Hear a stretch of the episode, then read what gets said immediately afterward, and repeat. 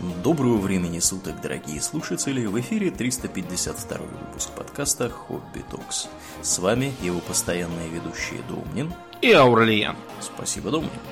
Итак, от темы прискорбной и не особо такой, скажем, прямо миролюбивый, мы mm-hmm. переходим к теме э, не менее спорной, я бы даже сказал, но гораздо менее кровавой, я надеюсь.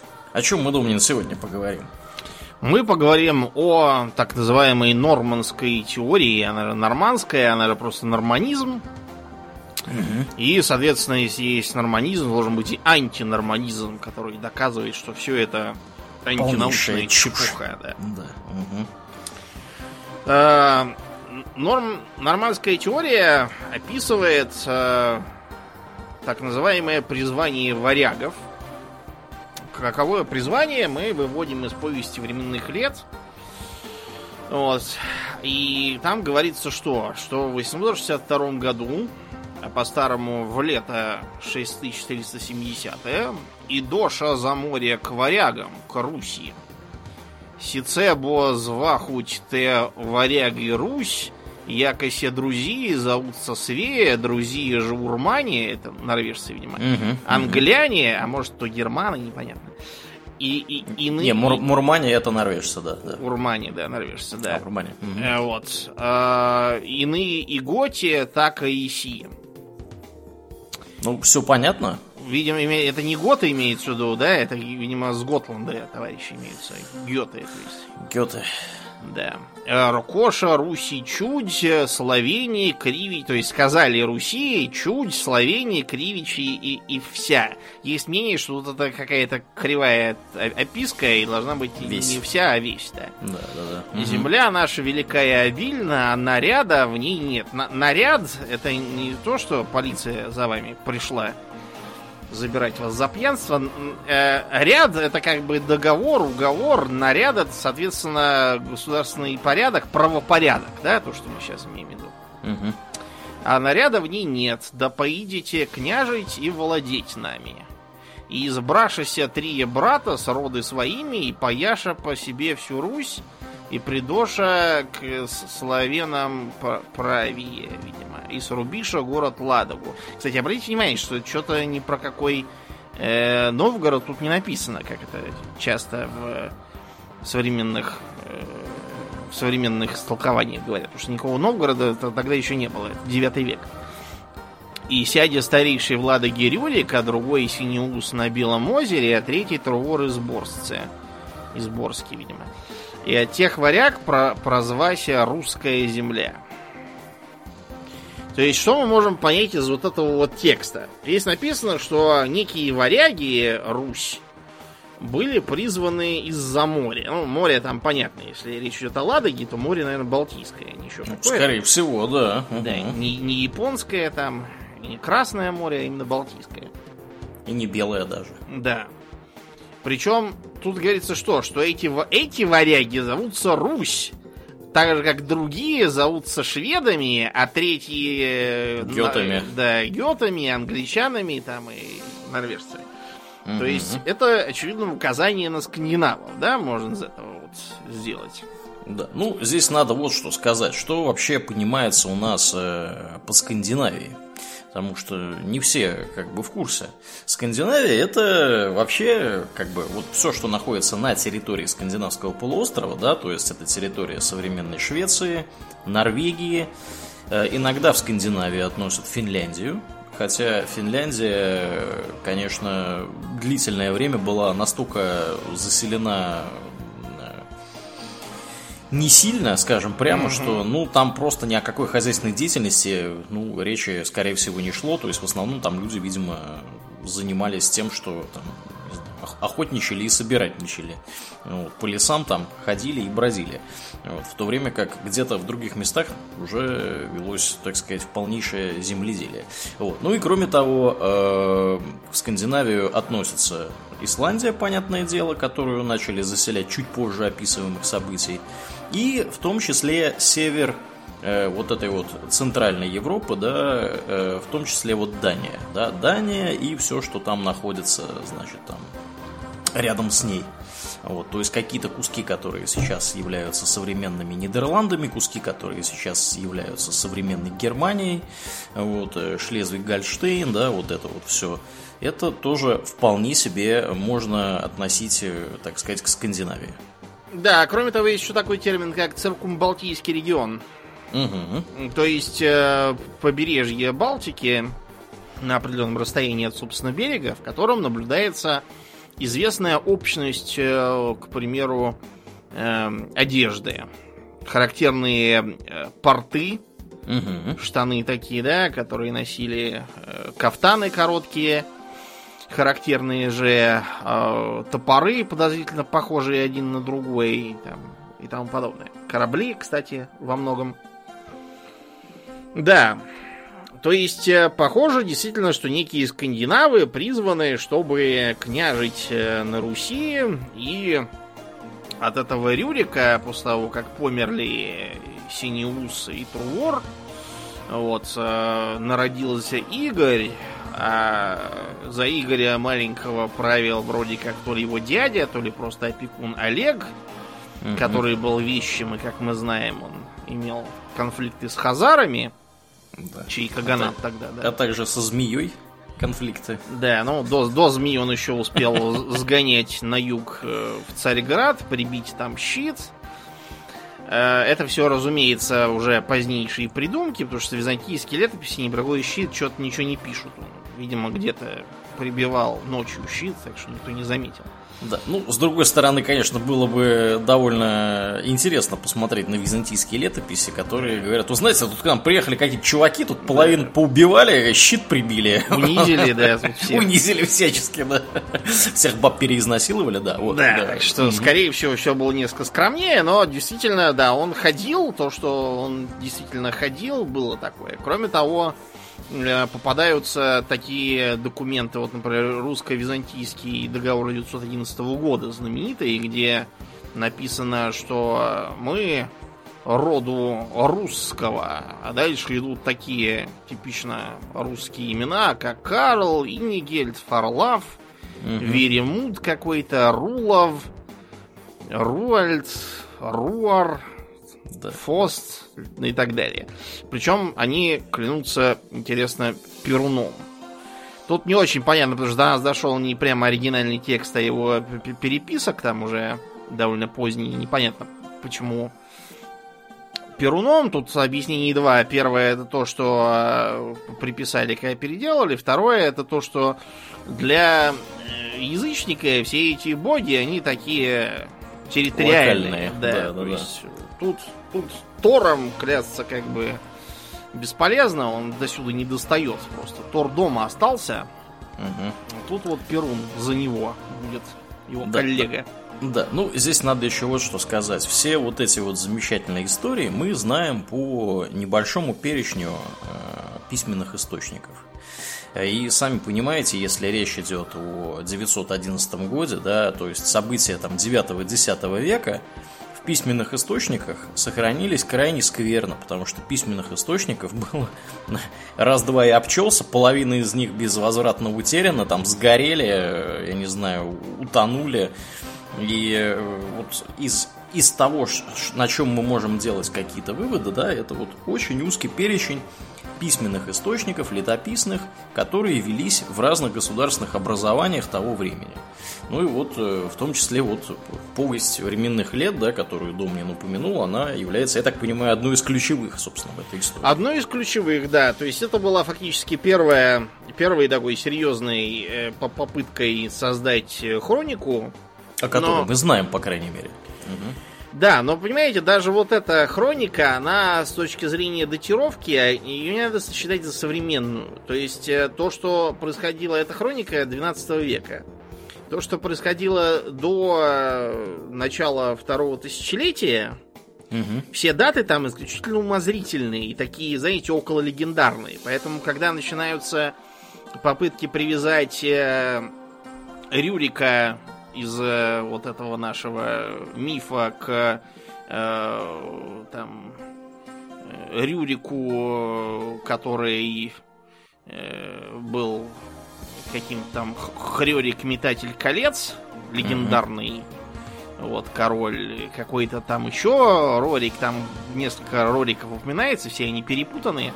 Да, кстати, метатель колец, да, вот Дубнин сказал, это для понимания, что это означает. Это означает, что этот чувак был очень богатый и влиятельный, потому что у него было столько колец, что он их мог раздавать всем направо и налево за всякие услуги.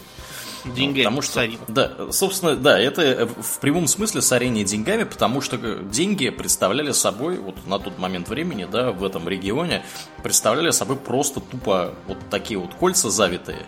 Они там бывали в несколько слоев, то есть спираль такая. Представляете, угу. золотая спираль, она надевается на палец, это кольцо. Вот такое вот, да. Если и побольше, это... то надевается на руку, получается да, браслет. Да, или это, на ногу. это, были деньги. Это были вот такие вот деньги. Вот как у нас гривна, да? Да. Угу тоже фактически насильное украшение, только на шею не на, на да. Поэтому вы можете приехать в любую скандинавскую страну, зайти в любой музей истории, и вы там их увидите в огромном количестве. Этих колец просто везде было полно. Богато. Вот. Богато, да. Дорого, То есть, богато. когда начинается рассуждение, что, вероятно, Рюрик Ютландский э, мог быть этим самым Рюриком, но тогда получается, что он э, этого своего Игоря мифического тоже такого э, зачал чуть ли не в 70 лет. Понимаете, все эти даты, которые там написаны, они ни о чем. То есть в 70 лет, наверное, не мог зачать, там в 40, может быть, и мог.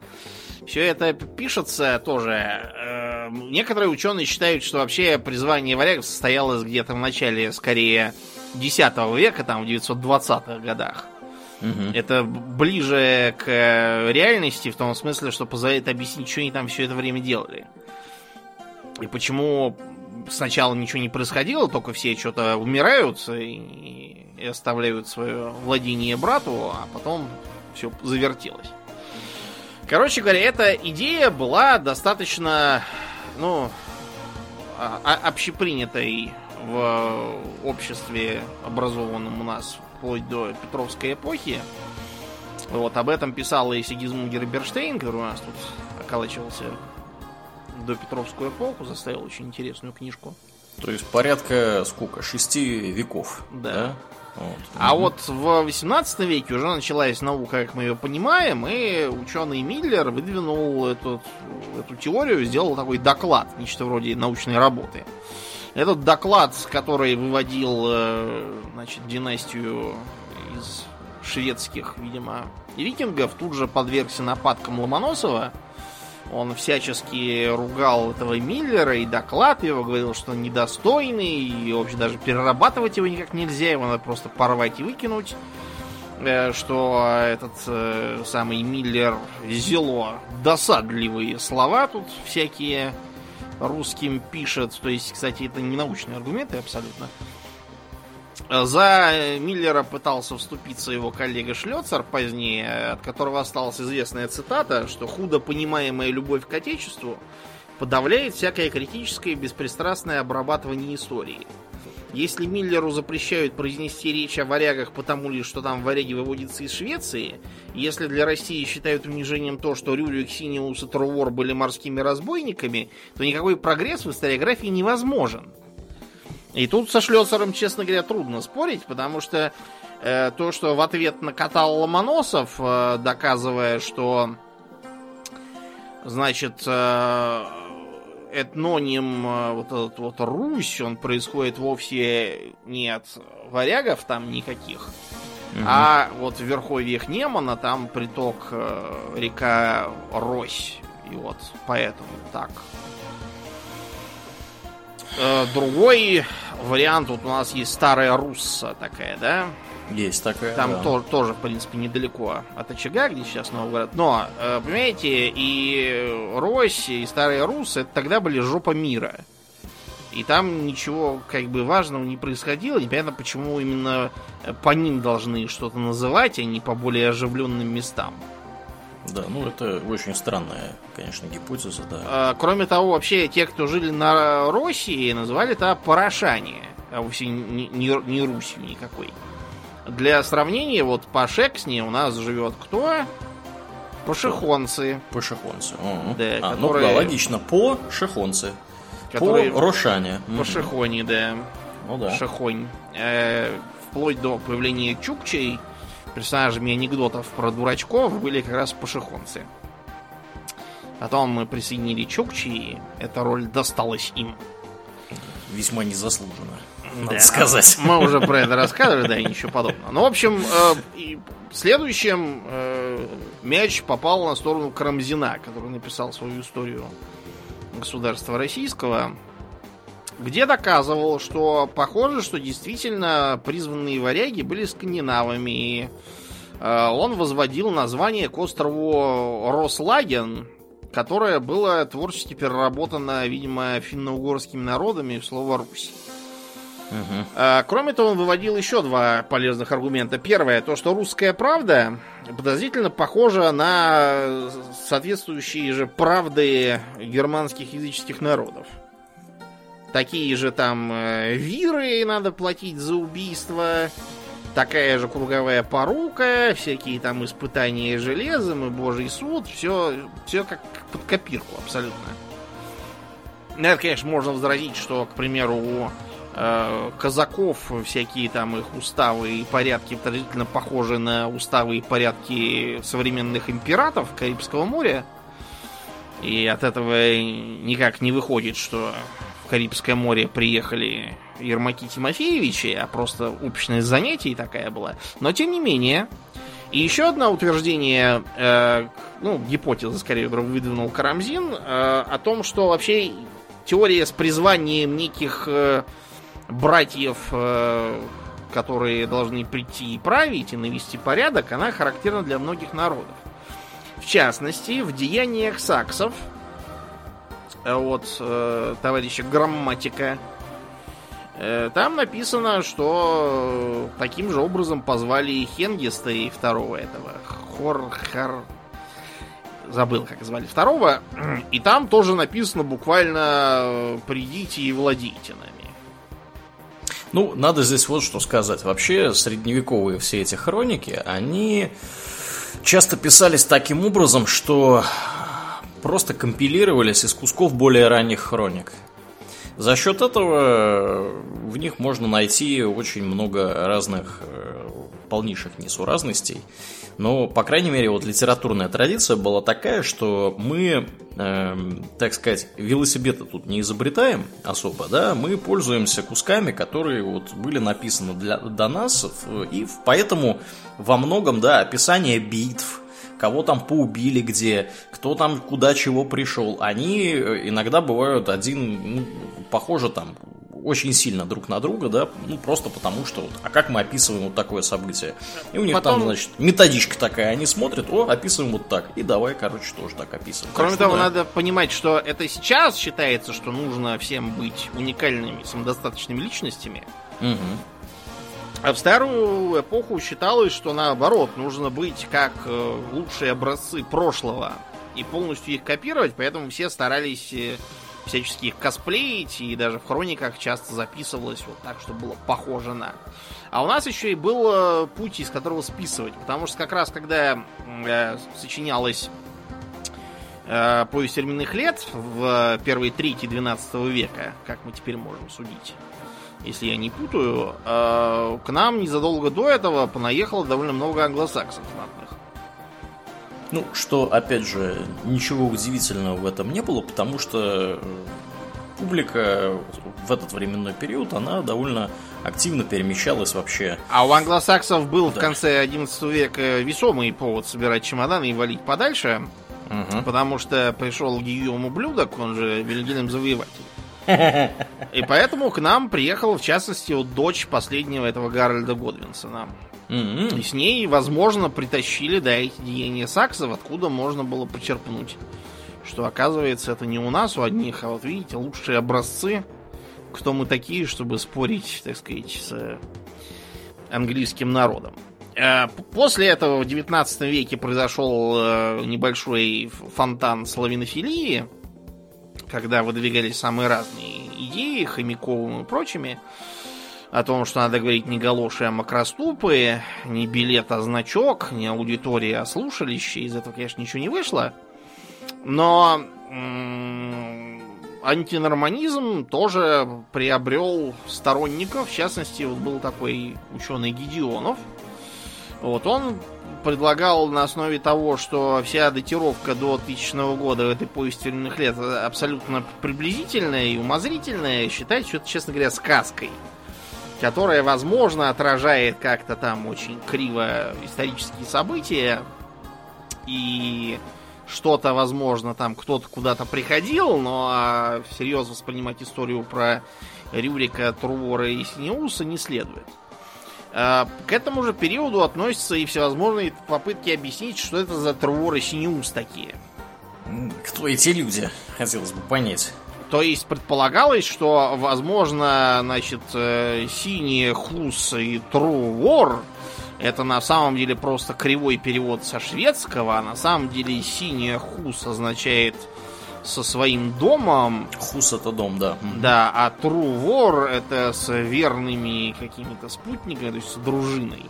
Ну, ну тру это верный, да. Тру, да. Вор даже, я не знаю, как это там написано, да. Конкрет... В зависимости от того, как там написано. Ну да, можно, можно так притянуть за ухо. Это довольно, довольно долго это считалось за вероятную гипотезу, но сейчас выдвинута идея того, что это все-таки слишком уж слишком большое допущение, и Турор и Синиус это скорее э, какая-то такая компиляция тоже из, возможно, просто других современных князей.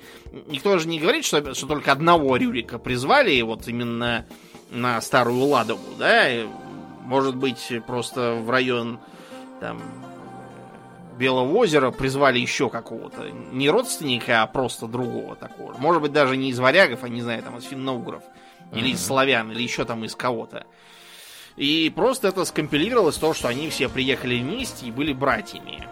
Постепенно, э, видимо, правители Старой Ладоги и окрестности нагнули остальных, и таким образом вот появилась идея, что они умерли, а унаследовал все этот мифический Рюрик, э, потому что они были его братья, и он, соответственно, наследовал за них.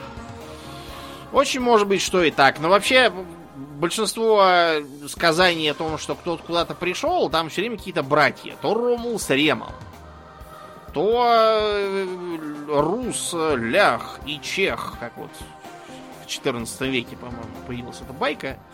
В Европе была записана в 15 -м которые якобы прародители славянских народов, угу. вот, то еще кто, там все время какие-то тоже братья, сестры, или вот основатели Киева мифические, некие Ки, Щек и Харив, и сестра их Лыбедь. Я, когда учился истории в университете, э, основную массу сведений я почерпнул у профессора Черниковой. Э, рекомендую ее книги, она не одну написала. Вот, а также можно в интернете найти ее лекции. Ну и рекомендую тоже поступить в МГИМО и поучиться у нее истории. Это будет, наверное, самое эффективное, хотя и довольно долгое. Так вот, э, кроме нее, там еще э, были разные другие специалисты. Они нам рассказывали всякие э, версии о том, что, например, Ки, Щек и Хариф это на самом деле один и тот же человек, при этом э, щек означает, что он был могучий, а хариф, что он был рыжий. Что означает ки, я, к сожалению, вам не могу сказать. В этом подкасте это у нас Роскомнадзор забанит. Да, одно из четырех слов, которые нельзя употреблять. Да. Не, я не шучу. Действительно, да, доцент доцент, я не буду сейчас называть пофамильно, в общем, доцент такую, да, нам выдвигал гипотезу принципе, в принципе, я должен сказать, что э, не знаю еще такие, но вот то, что э, слово хвоя, это самое, которое нельзя, да. это одно и то же слово на самом деле. Просто в вывалилось. Потому что и то, и другое означает некий э, сучок, э, нечто такое продолговатое, угу. вот, на что можно наткнуться. Ну так вот, короче говоря, э, про Щека и Харива нас сейчас интересует в том разрезе, что это опять же вот такая вот типичная э, фольклорное раздувание до трех братьев, он еще сестер всяких и тому подобное. Это как раз неудивительно абсолютно, поэтому были эти синие усы, Труор, правильно ли их прочли, это все до лампочки на самом деле. Э, факт тот, что э, кто-то, видимо, пришел. Но вот э, в вопросе того, кто, антинорманисты выдвигали контраргументы о том, что варяги были на самом деле из э, э, балтских, прибалтийских, вернее, славян. Так называемых поморян или, как вариант, абадритов. А, а, ободриты это не потому, что их ободрали, это просто такое германизированное название для бодричей. Это для понимания, друзья, те самые славяне, которые жили, собственно, вот на самом юге Балтийского моря, да, вот на побережье, вот, собственно, Померания, да, федеральная земля Германии, mm-hmm. да, которая Новая Померания, или как она там называется, вот они примерно там вот и жили. То есть это территория современной Польши, Германии. Бодричи жили на востоке, извините, на западе, а поморяне жили вот э, э, восточнее. То есть они как раз таки прибрежные, да.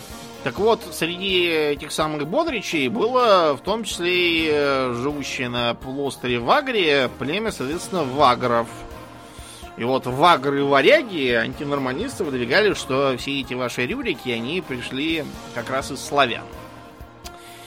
Э, и это еще, кстати, очень, очень научная гипотеза, потому что Михаил Ломоносов, он говорил, что э, славяне это на самом деле, я имею Русь, это на самом деле пруссы. Ну, есть, прусы, э, русские, это же одно и то же. Да, да. То есть, опять же, для понимания, прусы это товарищи, которые жили вот Бодричи, да, слева направо, да, с запада на восток. Бодричи по моряде, а прусы жили вот восточнее. А дальше начинаются балты уже, да, идут прусы, угу. Потом уже идут э, всякие литовцы. Жемайты, земгалы, да, да, да потом Латгалы, там ливы, эсты. Угу, угу. Потом уже начинаются финно-угорцы, да, эсты это да. финны. Да. Вот. Ливы тоже финны, да. Да, таким образом, э, да, что-то Михаил Ломоносов лучше бы занимался дальше химией. Вот. Химик из него был очень хороший, а вот с историей он что-то там начал портачить уже. Ну, это, мне кажется, типичный пример того, как, как эм, э, происходит политизирование да, каких-то научных областей. И люди начинают придерживаться убеждений просто потому, что вот они, скажем так, им ложатся, так сказать, на душу. Вот. Всегда же приятно думать, что к вам тут пришли править вами и владеть э, братья славяне, да, да какие-то непонятные германцы. Вот, кто это такие? А довольно скоро появилось еще более политизированное соображение, потому что э, у этих же германцев пришли к власти некоторые граждане, у которых там был Розенберг, вот, и прочие теоретики, Генри Гиммлер, например, тоже любил потеретизировать, угу. которые все стали доказывать, что славянское быдло, оно вообще не способно создать ни государство, ни культуру без германского элемента. И доказывается это элементарно. Вот к русским пришли, значит, э, и, и завладели, и от этого русские на некоторое время получили тычок, так сказать, вперед. Э, ГДР современная, она вся была заселена когда такими самыми бодричами и прочим, которые там копошились в грязи, но тут пришли э, германцы, всех их построили, и теперь там цивилизация и культура. Угу. Вот, а потом у русских все без немецкого элемента, он растворился окончательно, он заглохло, и поэтому пришлось Петру Первому призывать новый немецкий элемент, включая вот этого Миллера со Шлёцером и прочими, кстати. Вот, а и некоторое время они опять рванули и даже надрали другую германскую страну Швецию. Но потом опять германцы растворились, и теперь вот русские окончательно погрязли в коммунизме под руководством жидо-большевиков. Так что пора снова прийти и владеть. Да, у этих товарищей, конечно, была очень своеобразная, скажем так, э, своеобразное миропонимание, потому что они, например, считали, что разные народы, да, вот нации, которые живут вокруг них, они в разной степени германизированы. И, э, то есть, у них было э, такое вот убеждение, что если мы приезжаем, например, к соседним полякам, да, смотрим на этих поляков, э, часть этих поляков, в принципе, вполне себе нормальные, значит, э, с их точки зрения, понятное дело, да, вот этих на- нацистов, э, нормальные, адекватные люди, потому что, вот, посмотрите, у них форма черепа правильная, явно, значит, э, германизированные поляки, их можно вполне себе оставлять в газовые камеры не закидывать всех Да. подряд. Вот. А только каждого четвертого Штанген циркулем нос померить. Да, да, да, да, да. Вот. Э, Или, например, пожалуйста, вот у нас э, замечательный пример э, хорваты. Которые тоже замечательные, молодцы, хорошие, все тут, значит, э, такие германизированные, За счет правильные. Австро-Венгрии, да? Да, да, да, все, плюс они еще католики, это вообще хорошо. Вот. Ну и понятное дело, где хорваты молодцы, значит их соседи, там кто там сербы, Сербы да, вот эти все. полная тля. Да, вообще, то есть их надо незамедлительно истреблять, потому что они не германизированы от слова совсем. Вот, то есть вот такие вот были интересные у них, в кавычках интересные, да, мировоззрение такое. Но, Мгм. как бы, где есть действие, там есть и противодействие, поэтому у- нас моментально стало, ну, просто невозможно э, хоть сколь-нибудь норманистскую позицию отстаивать, потому что очень легко можно было узнать, что страна наша действительно велика и обильна, и лес в ней пилить, не перепилить. Леса много, полезных ископаемых копать надо тоже много. Собственноручно, так сказать, можно было поехать выяснять это все. Да. Э, по этой причине, там, вот, э, и это, я понимаю, там, 30-е годы, там, 50-е, там, Тиран Сталин всем велел говорить так, потому что иначе получится, что мы за Гитлера. Там Ага. можно с этим спорить или не спорить. Факт тот, что иногда бывает так, что или-или приходится за одно вранье браться, чтобы не дать жизни другому вранью. Увы, жизнь так устроена, но вот вам из 60-х годов, причем из конца 60-х, по-моему, 69-го даже книжка, которую я читал, когда был маленьким. Мгм. Э, За авторством Губарева это тот самый Губарев, который известен книжкой про э, экранизированной про королевство кривых зеркал. О, Да, э, где девочка Оля попадает в зеркалье, и там, значит, подлая тирания, и она со своей двойником Яло должна, так сказать, преодолеть свои внутренние всякие проблемы и совершить революцию и навести коммунизм. То есть это Отлично. такая коммунистическая Алиса, да? Типа, да, типа такой наш ответ Алисы. Кстати, хорошая книжка, можно почитать. Э, Фильм тоже ничего, там вот в отличие от э, этих про голодные игры, там чувак, который должен был играть голодающего паренька, он реально три дня ничего не жрал. Ух ты. Чтобы хоть немножко так сбавить свою морду. Так вот, э, нас интересует его книжка «Предание старины глубокой», где брат с сестрой попадают э, телепатически как-то там в прошлое к князю Олегу вот, из своего Новгорода в древний Новгород. Э, понятно, что некоторые, за некоторые вещи ругать Губарева не надо, потому что он просто мог э, некоторых вещей не знать. Добросовестно заблуждаться. Да, но в остальном там какой-то трэш. То есть, э, во-первых, она написана с такой су- сугубо антинорманистской позиции. Князь Олег э, втолковывает Игорю, что тот Русич. э, Там бьет себе пяткой в грудь, тоже говорит, я Русич такой там. Варягов все прям боятся, главных героев из-за их странных прикидов. Так, Ой, это может быть варяги, ОМГ. А, поход на Киев, куда как раз собирается Олег бить Аскольда с Диром, трактуется, что нету у русичей имени прозвища Аскольд. Бей не русских. При этом э, этого протагониста, мальчика, попавшего с сестрой, тоже зовут Игорь. И такие, а, ну раз Игорь, то наш русский братан, при том, что как бы Это ингвар ингвар вообще-то. обычный, да. А, Значит, а, объясняется, что отца Игоря сразила хазарская стрела. Фиг знает почему. Какая хазарская стрела? Э, Ладно, предположим. Может быть, он пытался по рекам вниз сплавать, и там как раз была зона влияния хазар. Э, Это как раз доказано, что юго-восточные славянские племена платили бабки такие Кагану. В Каган, да. Таки да. Вот. И потом, значит, приходит главный волхв Новгорода. Главного волхва Новгорода, вот какое-то такое имя еще, знаете, чтобы еще назвали э, нач глав волхв штаба какого-нибудь, чтобы было совсем тру по-славянски. Mm-hmm. Его зовут почему-то Фарлав. Фарлав?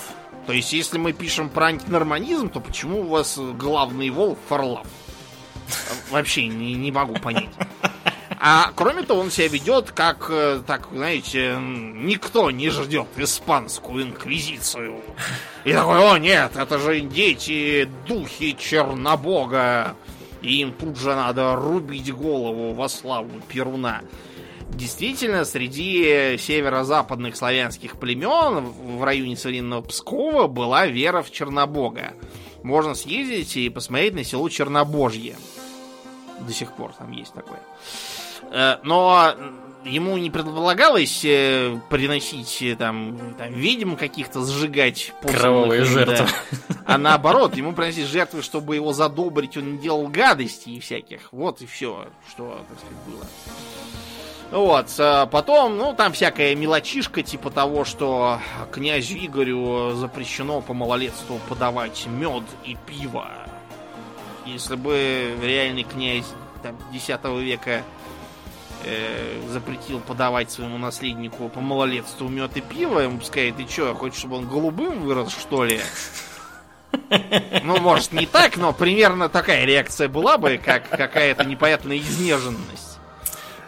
Вот, ну и, э, короче, вы поняли. Самое, правда, веселое то, что в 9 веке никакого Новгорода не было вообще. Но мы про это чуть, чуть, сейчас чуть попозже поговорим. Короче говоря, постепенно это начало выветриваться, и в итоге уже к концу 20 века возобладала скорее позиция академика Грекова, которую меня как раз профессор Черникова учила. Э, и она предлагала исходить из того, что, э, ну, призвали каких-то варягов, может быть, Рюрика, может быть, их призвали из Швеции, может, их призвали из Греции. Дальше что? Их же призвали не на пустое место, правильно? Их призвали ну, да. на место князя, чтобы был порядок и все такое. То есть, если люди призывают князя, чтобы был порядок, они понимают, что Э, князья э, нужны для порядка. Знаете, что у них уже есть э, все предпосылки, которые предполагают существование некоего государства. Да, кроме есть... того, у них есть вообще как факт еще сама должность этого самого князя. Угу. Как То бы, есть, если вы кого-то приглашаете... Не сам какой-то угу. Рюрик пришел и сказал, а я буду вас князем, от этого будет порядок. И такие, о, а так можно было, да? Да. Его звали на место, которое уже было. Поэтому, э, как бы, не надо думать, что это чем-то унизительно там или обидно. То, что действительно они могли и, скорее всего, были э, скандинавского происхождения, ну да, пусть Розенберг порадуется хоть чем-то. Ну, так получилось. Да, да. я уверен, что это его утешит. Его, по-моему, повесили вместе со всеми.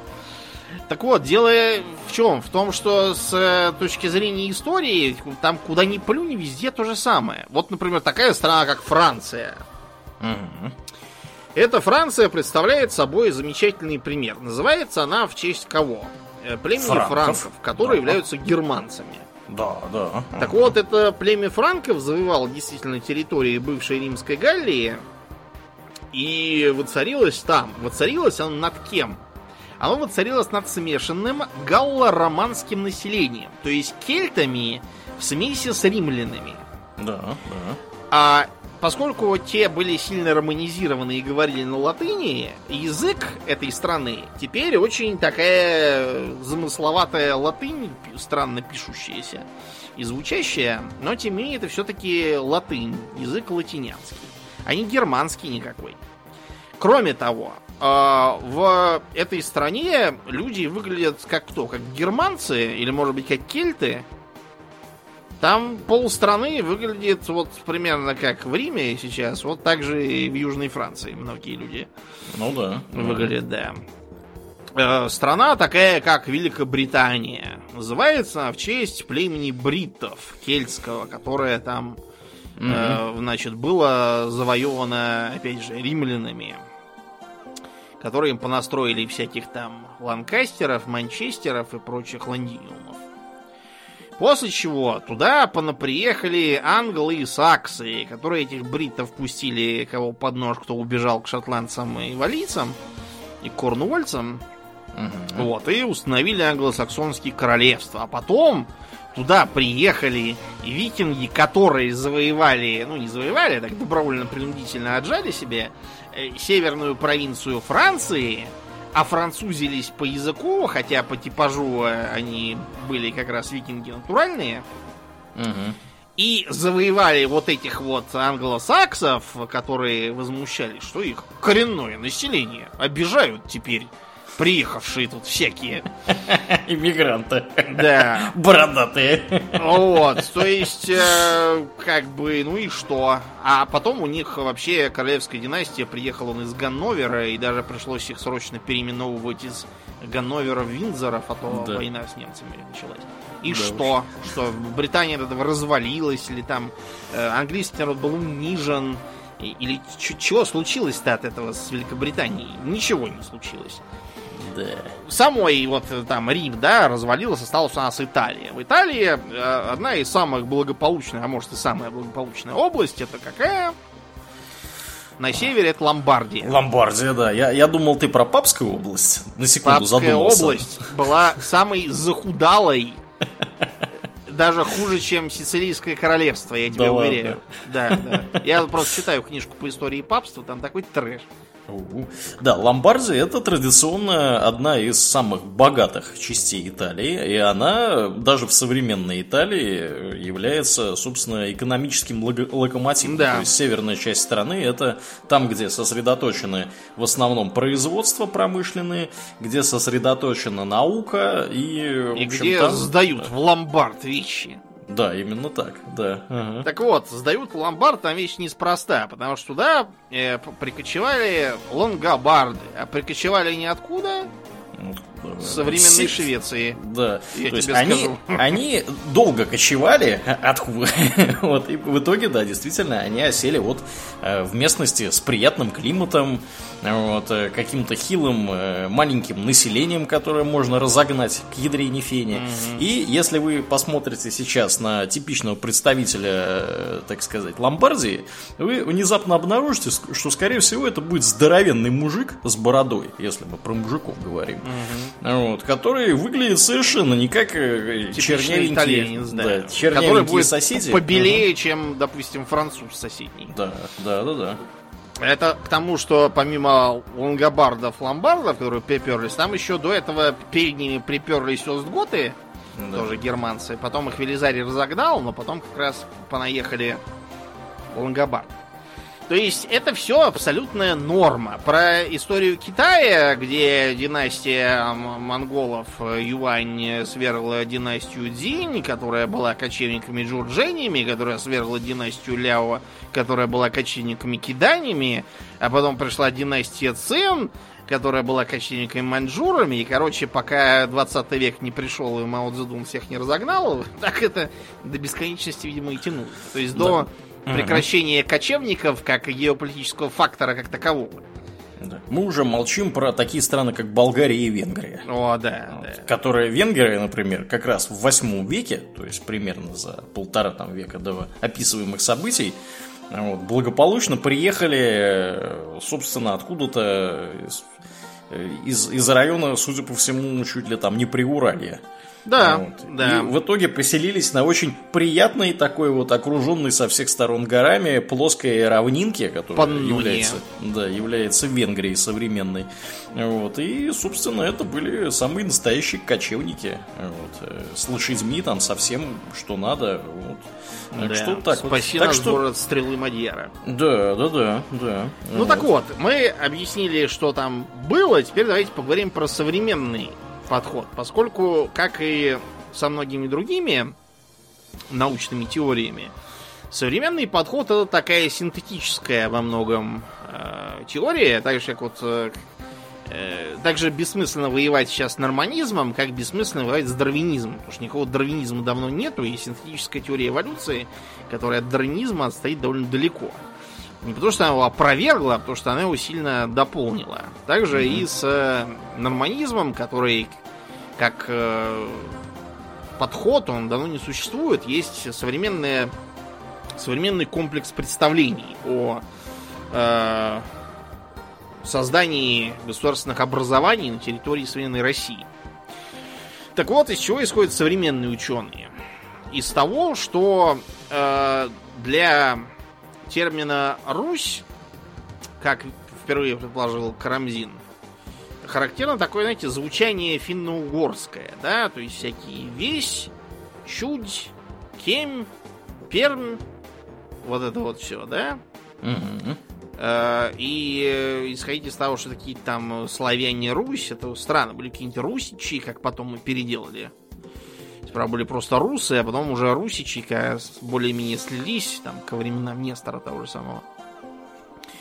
А, это финно-угорское словцо по звучанию. Но это не означает, что Рюрик, э, кто бы он там ни был, и был ли он, э, или его там прототип, неважно, был именно финно-угром. Есть, опять же, предположение, по-моему, с, с Карамзина э, пошло.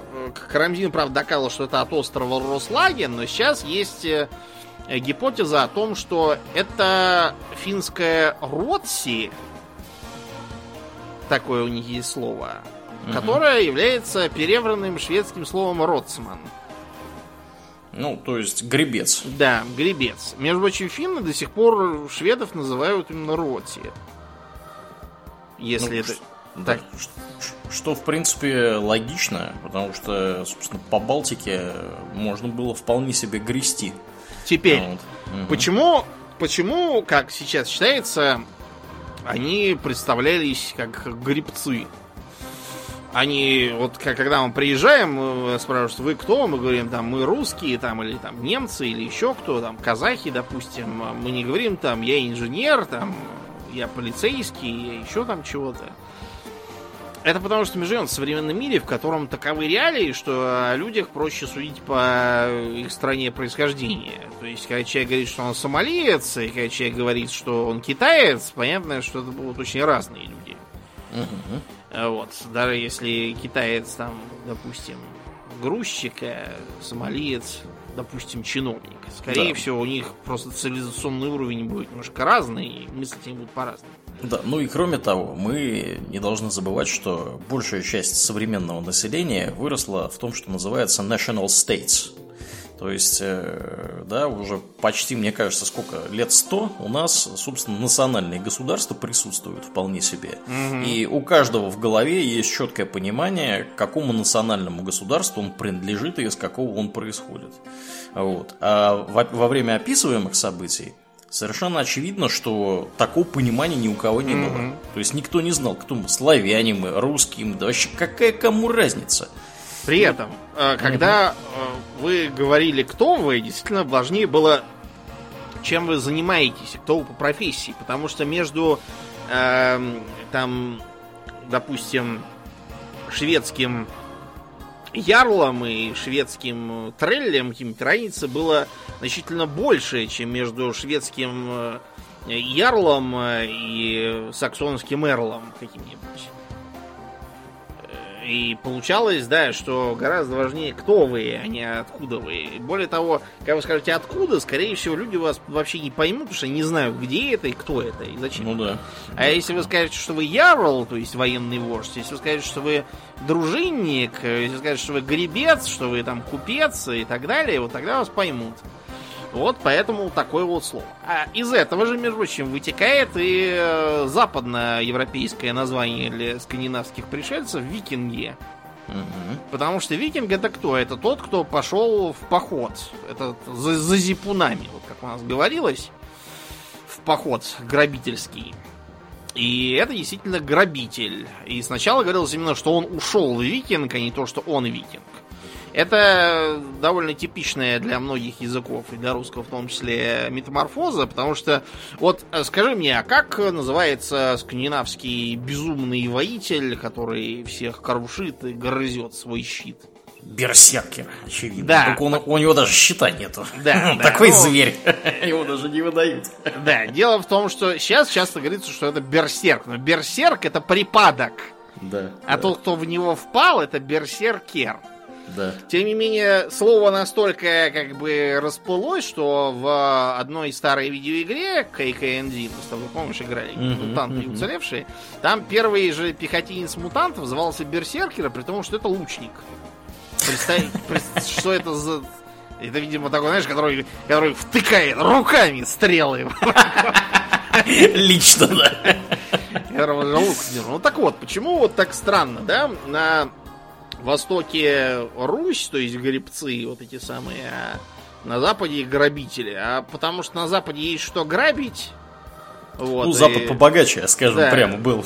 А у нас тут э, болото, да, лес. и- Леса, медведи, да. В общем, ничего и нету. Брать нечего особо. А вот грести есть куда, потому что если со всеми тут мирно и по-доброму, во-первых, можно у них кое-что прикупить.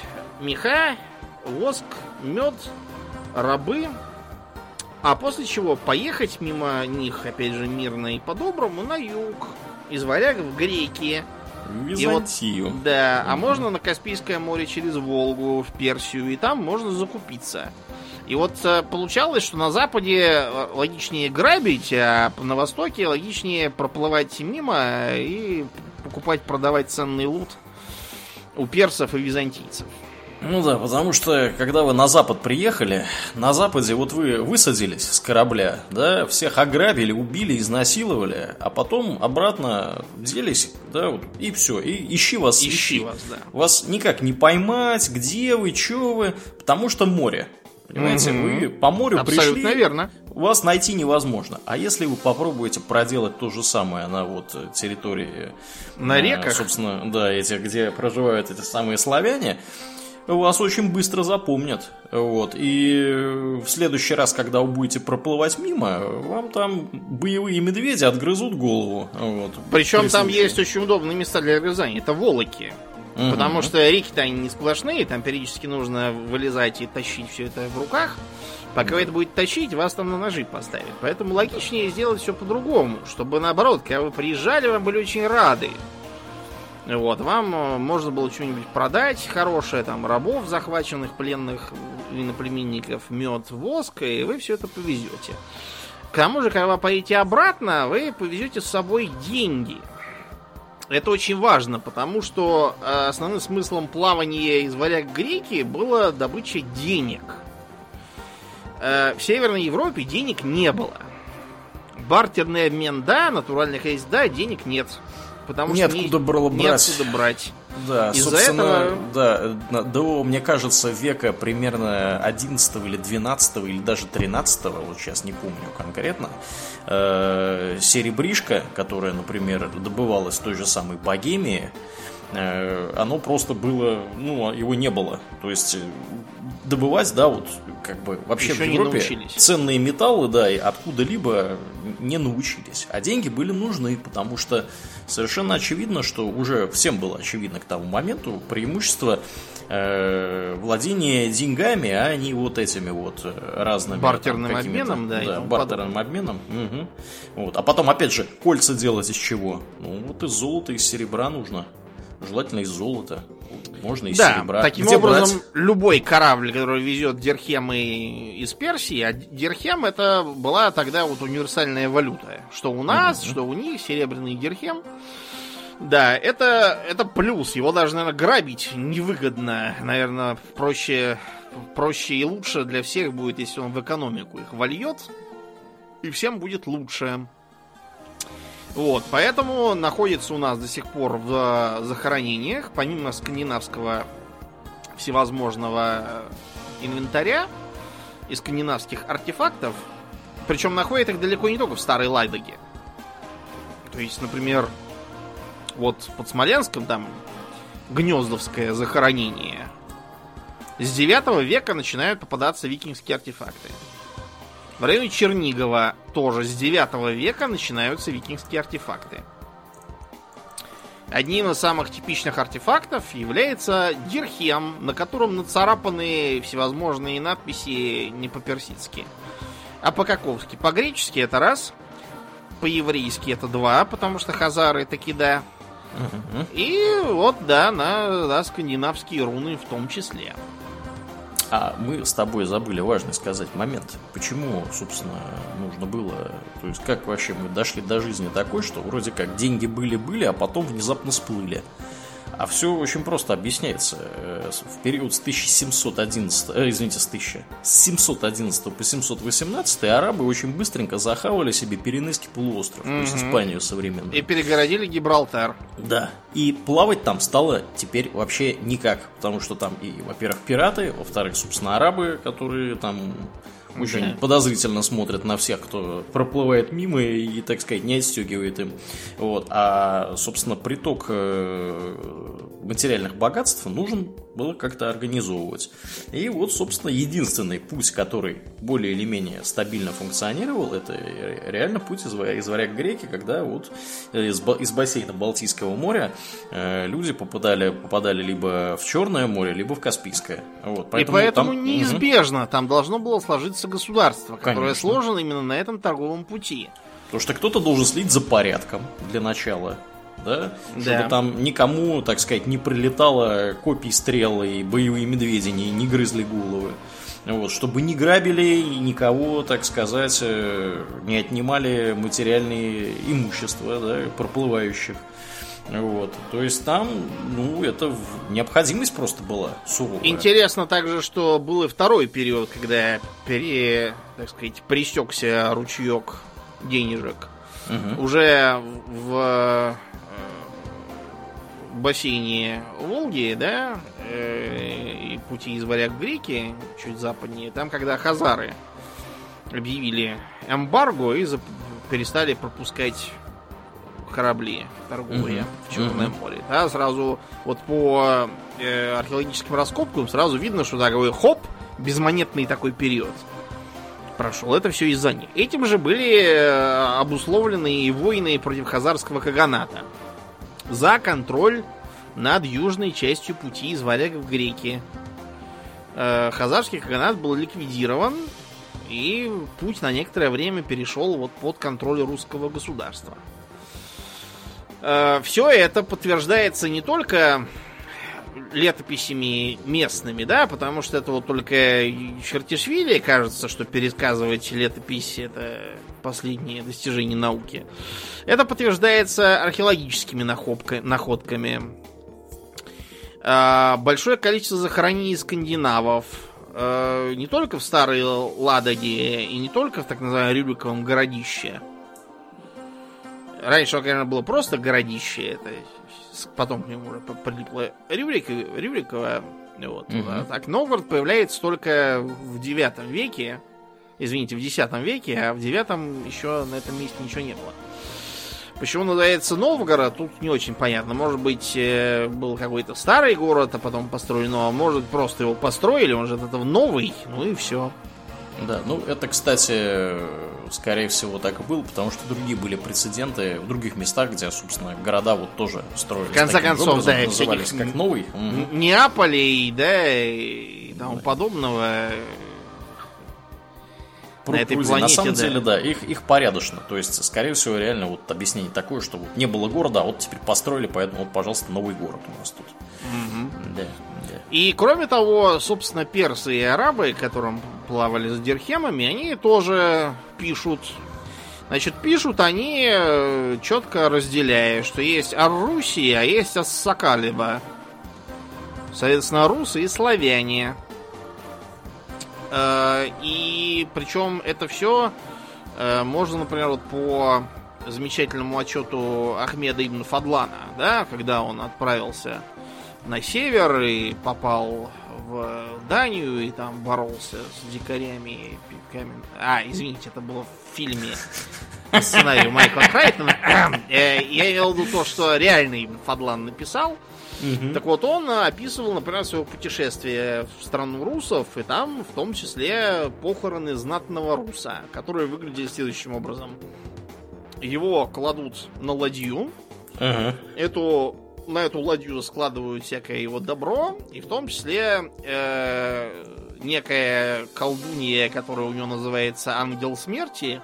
Uh-huh. Я не очень понял, что он имеет в этом в виду. Э, возможно, психопомп или еще что-то. Короче говоря, она дает некое наркотическое питье девице, которая согласилась стать женой мертвеца. Она поет погребальную песню, после чего ее убивают, кладут туда же к нему на ладью, ладью отпихивают от берега и кидают туда факел, и он сгорает. Дорогой покойник немедленно попадает, попадает в Вальгалу. В Вальгалу, да.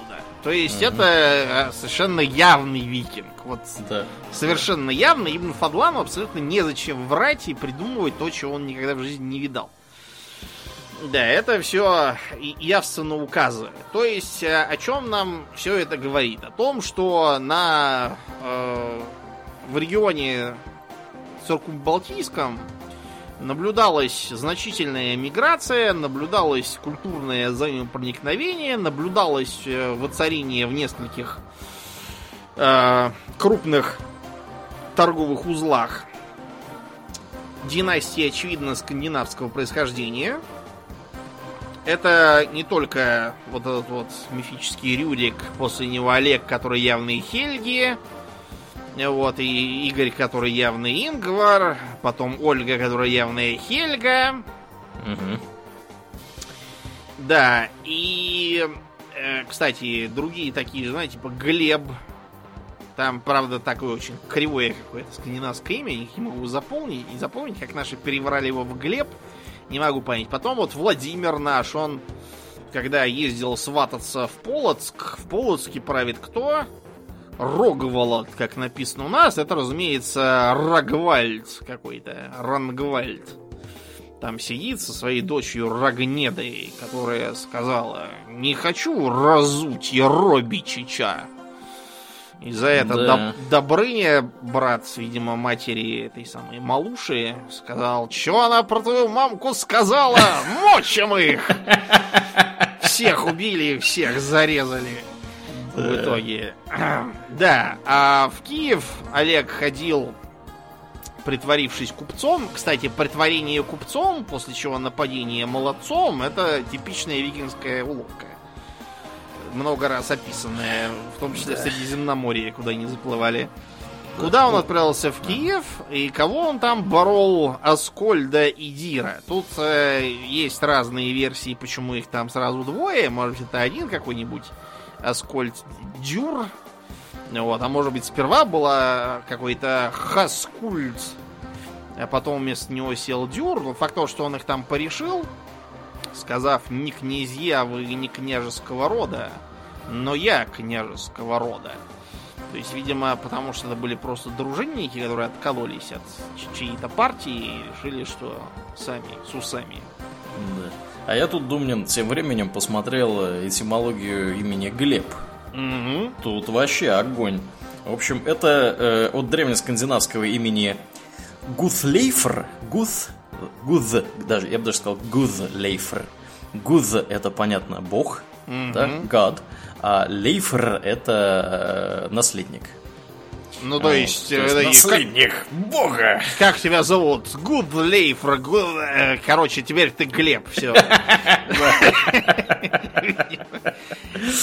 Вот, а кстати, имя Дир, я не знаю уж, насколько там реально это был Дюр, да, но вот э, по, по-шведски, да и не только по-шведски, dyr означает э, дорогой. Ну, очень может быть, да, Дир, да. Угу. Dear, да. Да, да, да, да. А кроме того, у нас еще э, внезапно в 12-13 веках начался другой всплеск. Э, так сказать, государственных э, образований. Нет, я имел в виду нет, я имел в виду другой всплеск э, скандинавоязычия. Вот так. у нас был такой рязанский князь, да, 13 э, века, да, который, как считается, звался Ингварь Игоревич. Угу. Не, не Игорь Игоревич, а Ингварь Игоревич. Чего это он? А вот они что-то вспомнили, так сказать, что «У-у-у, там народ кофейку он нальет. В честь дедушки Да, назвали. и решили. А его сына звали еще проще Ингварь Ингваревич. Но он, судя по всему, то ли по ошибке записан, то ли, видимо, ну, короче, походу, что-то легендарный какой-то. Э, Нас интересует другое. То, что э, есть, например, э, его преемник, э, святой Олег Ингваревич Красный.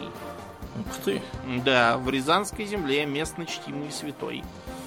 Вот, погиб в ходе татаро-монгольской. Короче, э, тут видно, да, что они не, не с кондачка вдруг чего-то вспомнили и начали нарекаться не, не Игорями, а вот именно Инговорями, так сказать, чтобы тру было. Да, наверное, было видней.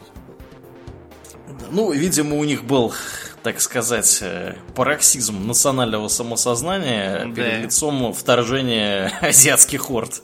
Возможно, Вот, я- да. Я это так вижу. Возможно. А возможно, дело связано с э, усилением феодальной раздробленности и противопоставлением простому быдлу. Но это теперь Да. уже не так важно. Важно то, что на сегодняшний день э, дискуссии между норманистами и антинорманистами давно уже закрыты. А, Принята не компромиссная, а скорее более зрелая теория о том, что создание государственных образований на территории Древней Руси подчинялось не объективным историческим процессам и причинам, а вовсе не было следствием некоего оп- оппортунистического решения какого-то там Иг, какого-то там Рюрика, там, или Олега, или кто там еще пришел.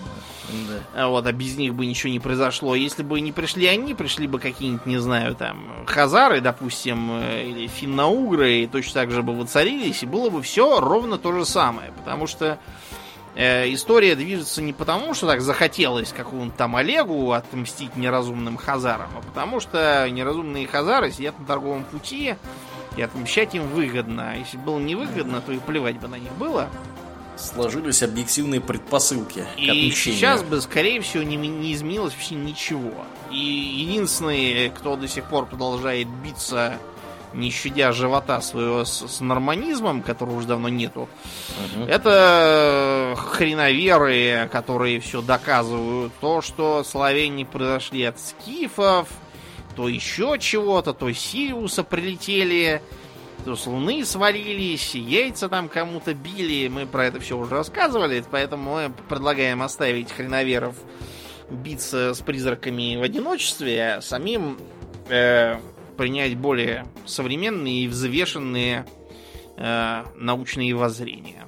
И на этой позитивной ноте я предлагаю заканчивать. Да, да. Ну, в общем-то, да, тут и добавить нечего.